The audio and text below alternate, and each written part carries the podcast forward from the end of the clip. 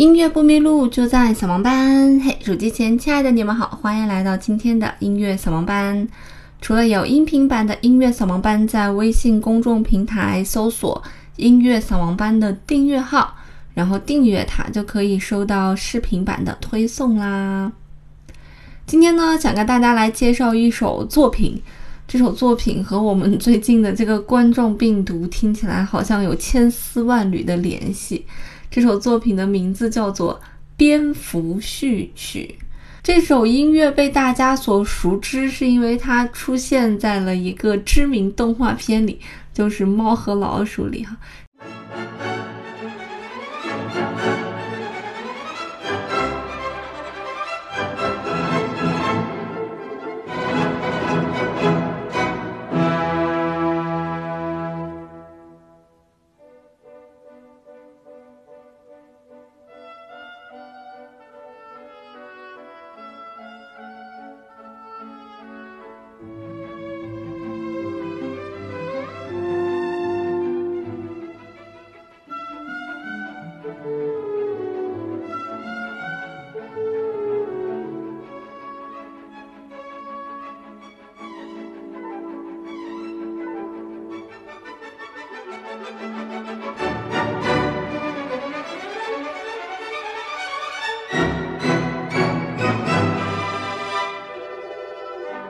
由此看来，猫和老鼠才是我们最好的音乐启蒙的老师呀。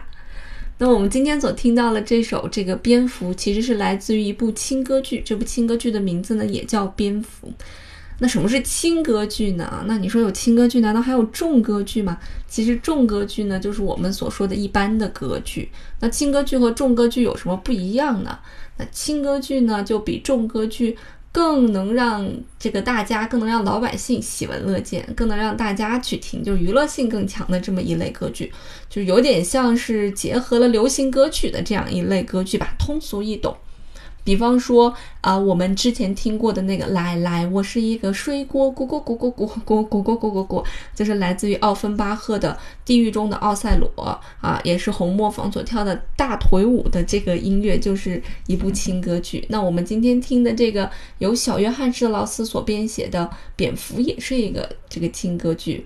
那再比方说，我们今后可能会给大家介绍的《风流寡妇》啊，也是轻歌剧。那么轻歌剧在当时呢是不允许去歌剧院上演的，但是《蝙蝠》是一个例外啊，它就屡屡在歌剧院上演，而且还大获成功。那我们刚才也说了啊，这部轻歌剧呢是这个小约翰施特劳斯，就是写《蓝色多瑙河》的那个音乐家，在一八七四年的春天写成的。那他在上演的时候呢，也是在这个春夏交接的时候，四月五日在维也纳上演。而他的这个剧情呀，啊，一部分的剧情呢是由德国剧作家尤里尤斯的这个喜剧叫做《监狱》改编而成的。那另外一个呢，则是来自于法文的一个喜剧叫做《通宵宴会》改编而成的。而我们今天听到的这个蝙蝠的这首作品，就是所有作品里面最最出名的一首作品，也是这部轻歌剧的序曲啊。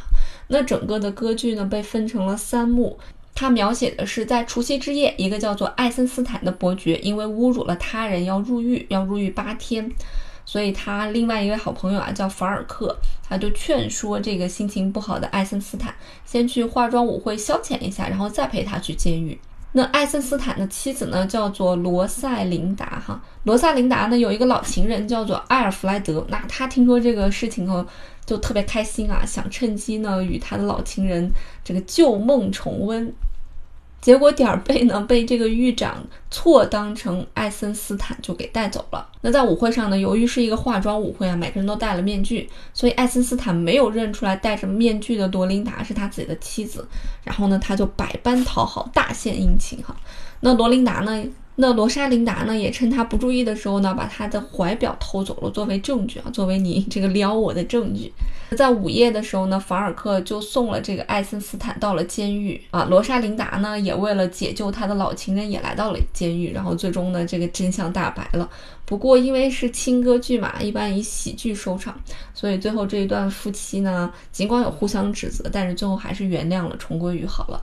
如此听来，好像跟蝙蝠有没有一点关系哈？那 唯一跟蝙蝠有关系的呢，是在故事的开始，就是在一次假面舞会上，年轻的艾森斯坦伯爵给朋友法尔克开了个玩笑，趁他喝醉的时候把他打扮成了蝙蝠的模样，从此法尔克就得了一个绰号，叫做蝙蝠。那这个剧名为什么叫蝙蝠，也就是因为这个原因啦。我们刚才听到的《蝙蝠》的这个序曲啊，是小约翰施劳斯把整个的轻歌剧里面好听的旋律都集结成一起了，把它窜纳到一起来重新创作的。那《蝙蝠》的整个的这部轻歌剧，也是小约翰施劳斯写的十六部轻歌剧当中最最有名的一部。我们刚才所欣赏的那个片段呢，是来自于序曲的第一部分，听起来就非常的欢快啊，一听就是一部喜剧，而不是一个悲剧。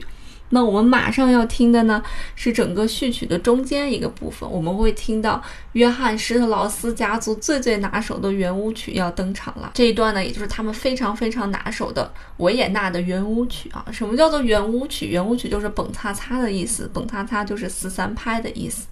所以舞曲舞曲嘛，当然是用来让人们去跳舞的。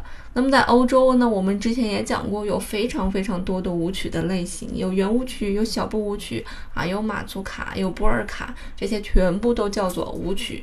只是每一个舞曲呢，流行的地方不一样。比方说马祖卡是流行于波兰的，比方说小步舞曲是在法国流行的，所以有众多的这个舞曲，只是流行的地方不太一样。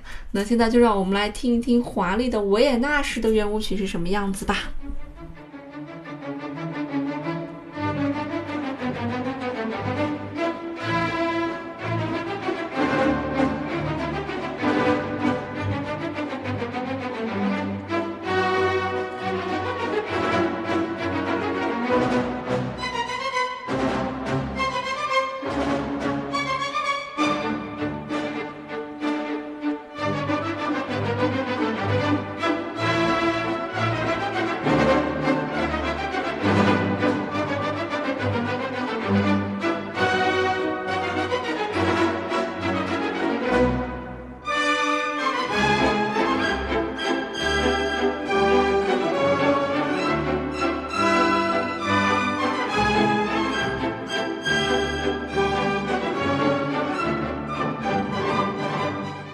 因为这首作品啊实在是很好听，所以很多钢琴家呢也把它改编成了各种各样的版本。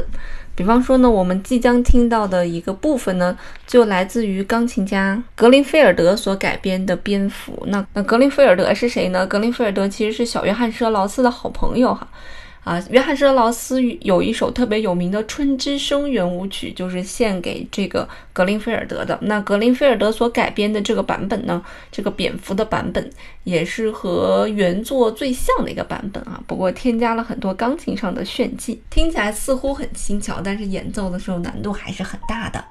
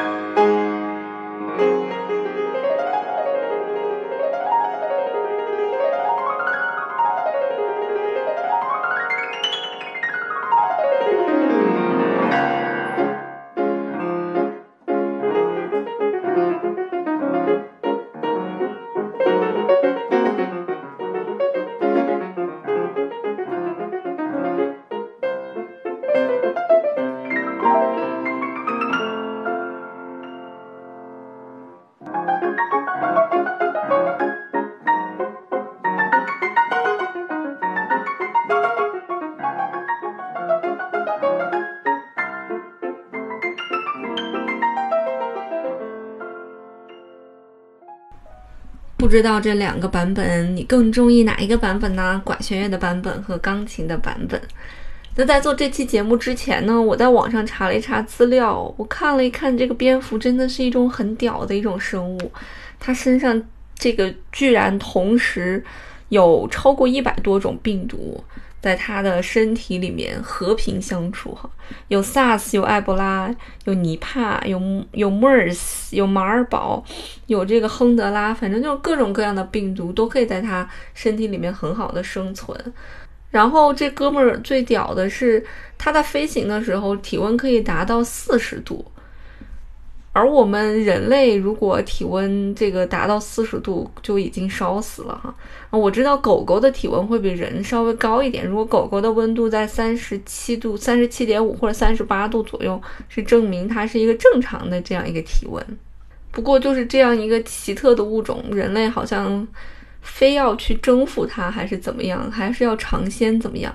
所以其实现在在网上还是有很多之前人们录的，为了猎奇也好，或者是有一些可能是饲养出来的蝙蝠吧，啊，而且是尤其是在东南亚一些地区，人们去旅游想要尝尝鲜，就会吃那个当地饲养出来的那些蝙蝠。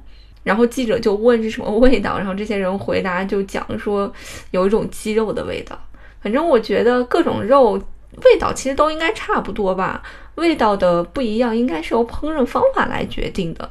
嗯，我觉得真的要说是某一种生物它的这个肉不一样，和另外一种生物肉不一样，它应该是口感的不一样，也不是味道的不一样，对吧？你要真想知道味道的不一样，你应该去吃生的，那你可能就更吃不惯了。而且肉的口感不也跟烹饪的方法有关系吗？我原先在上研究生之前，专门去学过做饭课。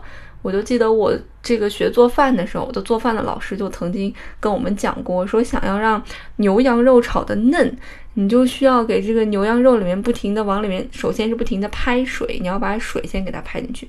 然后要用那种特别大的大火爆炒，很快的让它出锅，它才会保持嫩。所以我就记得他当时讲说，我们家里面那那个火力是没有办法保证你在做牛羊肉的时候把它做的像饭馆的那种口感一样的。所以在这里，我以我微弱微弱的力量来呼吁一下大家。